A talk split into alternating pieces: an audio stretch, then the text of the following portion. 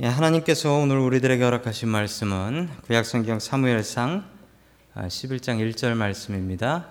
암몬 사람 나하스가 올라와서 길르앗 야베스에 맞서 진침해 야베스 모든 사람들이 나하스에게 이르되 우리와 언약하자 그리하면 우리가 너를 섬기리라 하니 아멘.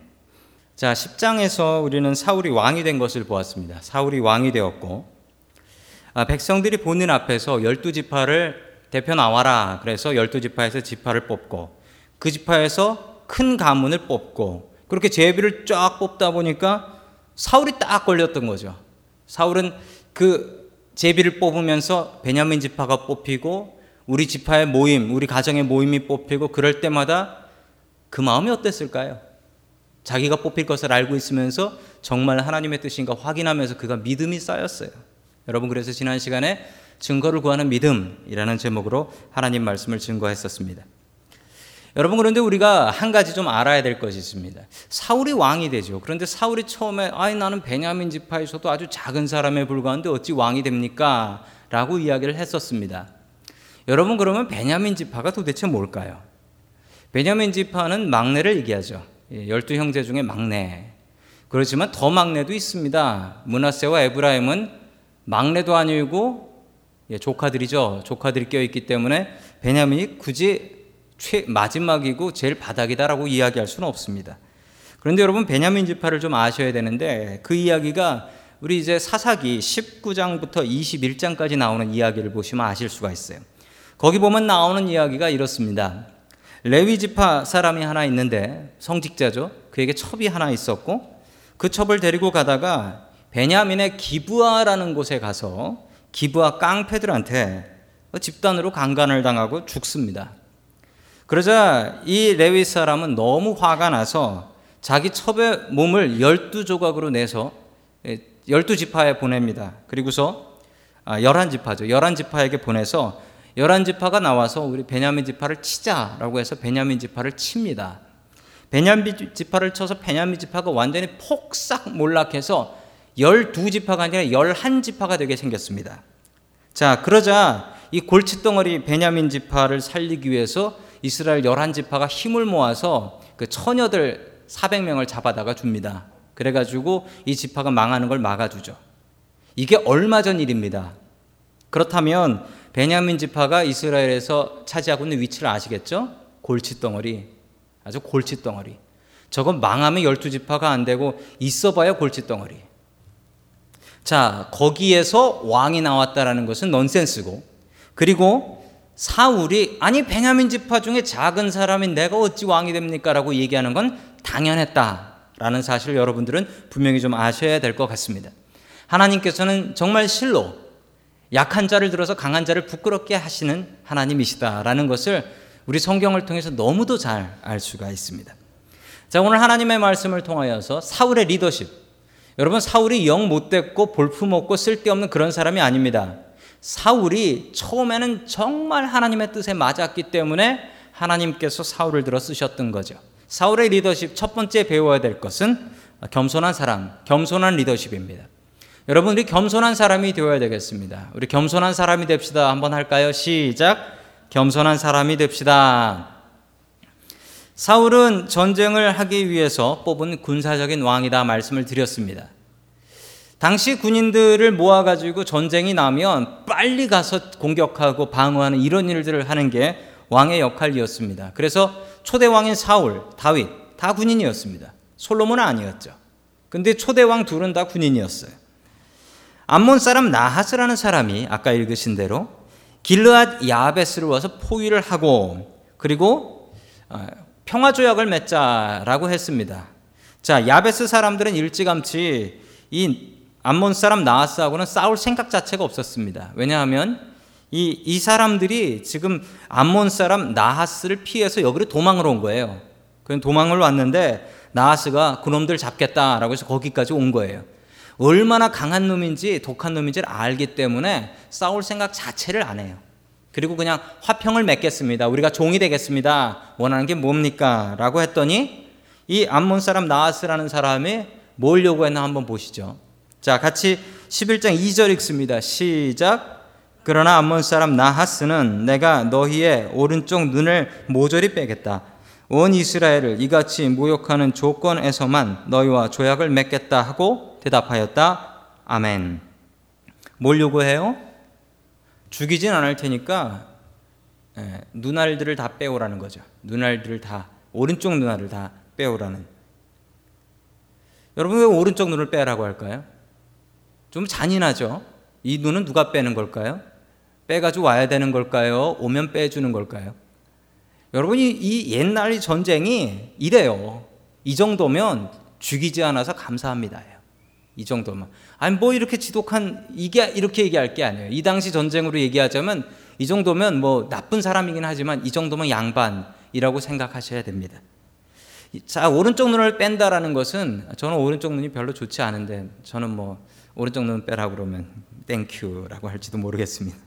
자, 오른쪽 눈을 뺀다라는 얘기는 오른쪽 눈이 없죠. 그럼 왼쪽 눈으로 살면 되잖아요. 근데 왜 오른쪽 눈이냐면요. 여러분 대부분의 사람들은 오른손잡이입니다. 그렇죠? 왼손잡이 분도 계신데 오른손잡이. 그럼 칼을 어디로 들죠? 오른손. 그럼 왼손엔 뭘 들죠? 도시락? 방패. 안 싸워 보셨군요. 방패를 들고 싸웁니다. 그럼 어떻게 되냐면 이제 피하기 위해서 이러다 보면은 방패가 왼쪽 눈을 가려요. 그럼 오른쪽 눈으로 보죠. 오른쪽 눈으로 보죠. 물론 왼손잡이는 반대긴 하지만 오른쪽 눈이 빠지면 어떻게 되면 방패를 쓸 수가 없어요. 방패를 쓸 수가 없어요. 즉 방어 능력 때문에 이 전쟁을 못 하게 돼요. 나하스가 원하는 건 오른쪽 눈을 뽑아서 더 이상 방어하지도 못하고 이제 꼼짝 못하게 하기 위해서 오른쪽 눈을 뽑아라라고 이야기를 했습니다. 참 이 기가 막힌 소식이 당시에 당연히 담당자였던 누구에게 들어갑니까? 사울에게 가죠. 왜냐하면 사울이 전쟁 당당 왕이었으니까 전쟁을 위해서 뽑았으니까 자, 이 소식이 들어갑니다. 자, 그러자 5절 5절 말씀입니다. 시작. 마침 사울이 밭에서 소를 몰고 오다가 무슨 일이 일어났기에 백성이 울고 있느냐고 물었다.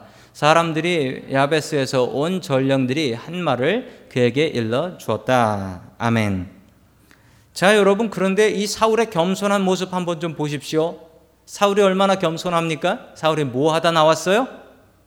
왕이 왕궁에서 있었던 게 아니고 아무리 자기가 처음 왕이어가지고 왕이 어떻게 하는지 몰라가지고요. 그런다고 쳐도 지금 왕치고는 좀 너무 겸손한 게 아닙니까? 밭에서 소를 가지고 밭을 갈다가 오는데 사람들이 울고 있는 것을 보았다라는 얘기입니다. 여러분 겸손합니다. 왕이 어떻게 하는지 몰라서 아니요 그건 틀린 말이에요. 왜냐고요? 그 주변에 왕들이 다 있어요. 그래서 왕들이 뭐 하는지 다 안다고요. 다 알아요. 왕은 손도 까딱 안 하고 남 부려먹고 이러는 걸 알고 있어요. 그런데 사울이 그렇게 안 했어요. 사울이 아주 겸손했어요. 내 소를 가지고 내 밭을 간다라는 마음으로 항상 겸손한 사람이 사울이었고 여러분 하나님께서 사람 잘못 보십니까? 사울을 왕으로 뽑은 이유가 있습니다. 정말 훌륭한 왕이었습니다. 여러분 본받아야겠습니다. 사울의 첫 번째 리더십 겸손했다. 겸손한 리더십. 우리들의 리더십이 겸손한 리더십 될 수 있기를 주님의 이름으로 간절히 축원합니다. 아멘. 두 번째 하나님께서 우리에게 주시는 말씀은 솔선수범하라. 솔선수범하는 리더십. 이건 스스로 자기가 먼저 하는 리더십입니다. 리더 중에는 손가락질만 하고 이거 해, 저거 해 이러는 리더가 있고 반대로 자기가 해서 다른 사람 부끄럽게 하고 자기가 먼저 해서 다른 사람 따라하게 하는 리더가 있습니다.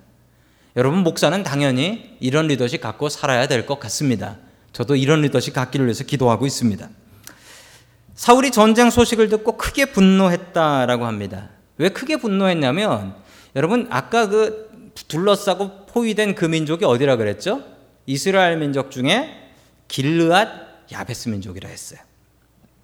여러분 길르앗 야베스와 베냐민 지파는 관계가 있습니다. 베냐민 지파의 여자들이 싹 다 씨가 말라서 그 가문이 멸절될 그 순간에 이스라엘 사람들이 저 멸망시킬 수는 없고 저 어떡하냐라고 해가지고 그럼 여자들을 구해다 줘야지. 그래서 강제로 보쌈 해가지고 잡아다가 준그 동네 사람들이 있습니다. 그 사람들이 어, 어디죠? 길르앗 야베스 처녀들 400명을 잡아다가 줘요. 그래서 베냐민 지파가 유지가 된 거예요. 그러므로 베냐민 지파에 이 길르앗 야베스의 외가가 없는 집은 없어요. 없단 말이에요. 자, 그러므로 이 길르앗 야베스가 이렇게 됐다라는 얘기에 베냐민 지파 사람인 사울이 이거 뭐 가만히 있을 리가 없습니다. 우리 외가 쪽인데, 우리 먼 친척 쪽인데, 아 이거 참을 수가 없다. 라고 분노를 했던 것은 당연한 일입니다. 계속해서 7절 말씀 같이 봅니다. 시작. 사울은 결의소 두 마리를 잡아서 여섯 토막으로 자른 다음에 그것을 전령들에게 나누어 주고 이스라엘 모든 지역으로 말을 전하라고 보냈다. 누구든지 사울과 사무엘을 따라 나서지 않으면 그 집의 소들도 이런 꼴을 당할 것이다. 주님께서 온 백성을 두려움에 사로잡히게 하시니 모두 하나같이 그를 따라 나섰다. 아멘. 자, 사울이 성령 충만해졌습니다. 그 온순했던 사람이 뭐 화낼 줄도 모르는 것 같은 사람이 무섭게 분노를 터뜨렸다는 거예요. 아니, 우리 동족이 이런 꼴을 당하고 있는데 당신들은 뭐 하고 있는 거예요? 무섭게 분노를 터뜨리면 무슨 일을 했습니까? 소를 잡았습니다. 자, 여기서 이 소는 누구의 소일까요? 예, 자기 소겠죠. 지금 밭을 갈고 소를 몰고 오다가 소를 잡았으니 자기 소를 잡았겠죠. 자, 참 아이러니한 일입니다. 사울은 성령 충만 은혜 받고 어, 영문 모를 소들은 소가 잡히고 누구는 은혜 받고 누구는 죽고 하여튼 이건 뭐 웃기는 일입니다. 자, 그래서 이 사울이 이 소를 잡아 가지고 몇 토막을 냈다 그래요? 여러 토막. 몇 토막일까요? 자, 이거 뭐 열두 지파에 보내니까 아마 열두 열두 토막일 거예요. 두 마리를 잡아서 여섯 토막씩 이렇게 내면 열두 지파 토막이 나죠. 그래서 이 소고기를 예, 택배로 해서 예, 소고기를 다 각 지파에 배달을 해줬다라는. 그래서 사람들은 웬 소고기야라고 보니까 사울이 보냈는데 뭐라고 했냐면 이번엔 내 소고기를 먹지만 안 따라오면 다음번엔 니네 고기를 잡아먹겠다라고 공갈을 치니 이건 무서워서 우리 소 잡아갈까봐 무서워가지고 다들 나왔다라는 거죠. 여러분 사울의 리더십이 참 바른 리더십이죠. 어떤 리더십입니까? 왕이면 내 소 안 잡아도 돼요. 어, 거기 소 가져와. 그래가지고 해도 돼요. 아무 할 말 없어요. 왕이니까. 왕이니까. 왕이 그런 재미가 없으면 왕 할 수 있습니까? 그런데 사울은 그러지 않았다는 거죠.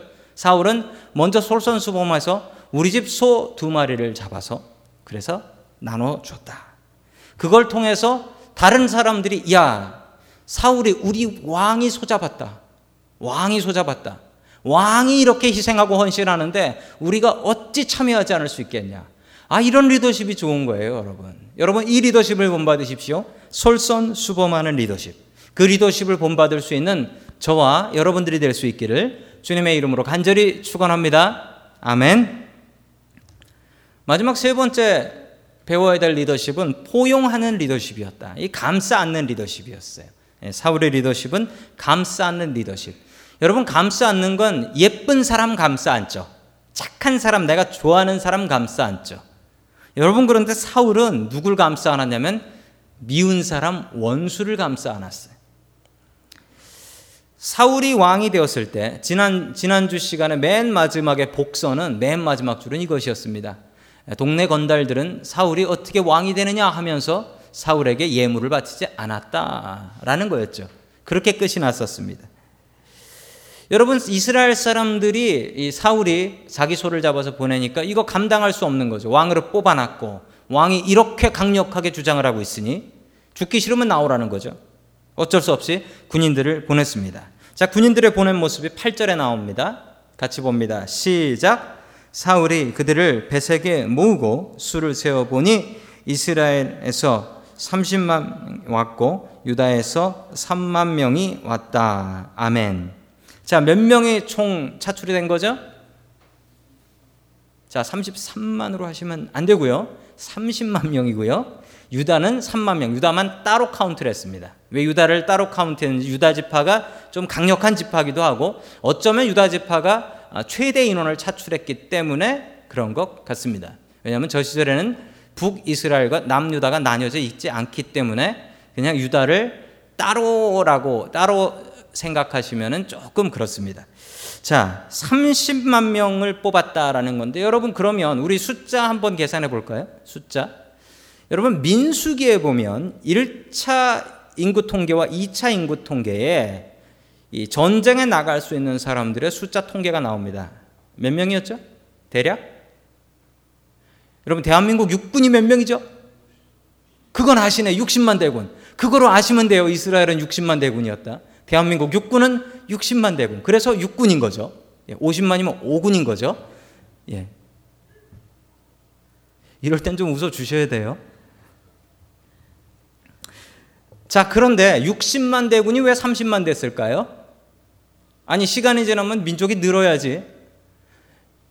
여러분, 요즘 같은 세상이 아니어서 시간이 지났다고 인구가 늘 수도 있고 사는 게 너무 힘들어서 줄 수도 있어요.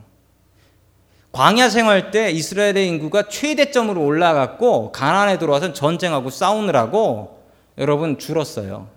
그도 그럴 것이 여러분 가나안 생활이 광야 생활하고 어땠냐고요? 이사 갈 필요만 없었지 더 고됐습니다. 한번 생각해 볼까요? 광야에서는 일단 먹고 살 걱정이 없었죠. 왜 그렇죠? 예. 먹을 게 배달이 됐잖아요. 만나와 매출하기. 그리고 적당하게 하나님께서 또 사막에서 운동도 시켜주셨습니다. 아, 구름 기둥, 불 기둥 움직이면 운동하기 싫어도 다 가야지. 예, 건강하게, 건강하게. 자, 이 건강하게 사는 방법이 있습니다. 먹고 운동하고, 먹고 운동하고. 예, 하나님께서 주신 법칙입니다. 이스라엘은 먹고 운동하고 애 낳고, 먹고 운동하고 애 낳고, 그러다 보니까 60만 대군이 된 겁니다. 첫 전쟁에 엄청나게 큰 대승을 거둡니다. 어떻게 했냐면 새벽에 세 부대로 나눠서 바로 중앙을 쳐 들어갑니다. 그래서 크게 이기게 되죠. 사람들이 사울의 리더십에 열광했습니다. 야, 도대체 이런 리더십이 있냐. 그리고 그의 지혜와 전투력에 환호했습니다.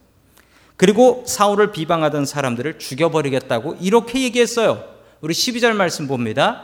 시작.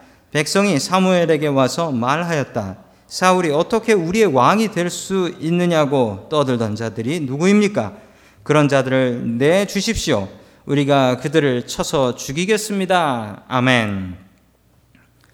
여러분 사울은 그냥 가만히 있으면 자기를 반대했던 사람들을 싹 다 죽이겠다는 거예요. 여러분 이럴 때 어떻게 하면 됩니까? 못 들은 척하고 그 있으면 돼요. 못 들은 척하고 있으면 내 왕권을 방해하던 사람들이 그냥 싹 다 사라지는 거예요. 내가 손도 안 대고 내가 죽인 것도 아니고. 여러분 그런데 사울이 정말 근사한 사람이에요. 뭐라고 하는지 아세요? 우리 13절 봅니다. 시작. 그러자 사울이 나서서 말하였다. 오늘 주님께서 이스라엘 백성을 구원하여 주신 날이요.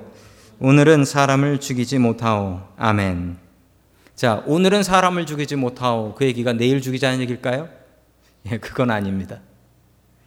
자, 이 얘기는 뭐냐면 여러분 사울이 자기의 적들도 감싸 안는다. 적들도. 자기를 이스라엘 백성들 중에 왕으로 인정하지 않던 그 비웃던 그 사람들 전쟁에 나오지 않고 저놈 봐라 저놈 봐라 이러고 있었던 이 사람들도 감싸 안았다. 야, 정말 대단한 대단한 포용의 사람입니다. 정말 정치 잘하네요. 정말 마음 넓은 사람이네요. 정말 이스라엘 역사상 이렇게 완벽한 왕이 솔직히 없는 것 같습니다. 솔직히 없는 것 같아요. 여러분, 그런데 이게 끝까지 안 가는 거 아시죠? 왜 끝까지 안 갑니까? 사람이 변해요. 사울이 자기의 왕권을 집착하다 보니까 하나님을 의지하는 마음. 아까 부른 찬양 있잖아요. 주만 바라볼지라 이걸 해야 되는데 이것 빼고 리더십 있는 왕이 되어버리더라니까요. 그러니까 하나님의 버림을 받아요. 여러분 실력 있는 사람이 되어야 됩니다. 그런데 실력 있는 사람보다 더 중요한 것은 주만 보는 사람입니다. 주만 바라보는 사람. 하나님께서는 주만 바라보는 다윗을 썼어요. 다윗을 썼어요. 여러분 다윗 솔직히 얘기하자 보면 다윗은 가장 파괴범입니다. 한 가정을 완전히 몰락시켰어요. 그럼에도 불구하고 주님을 바라보았기 때문에 하나님께서는 다윗의 그 죄까지도 용서하셨어요.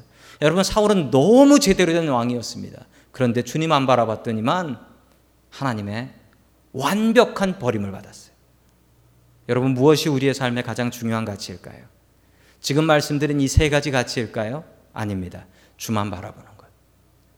아까 그 리더십에 주님을 바라보는 그 리더십까지 가질 수 있는 저와 여러분 될 수 있기를 주님의 이름으로 간절히 축원합니다.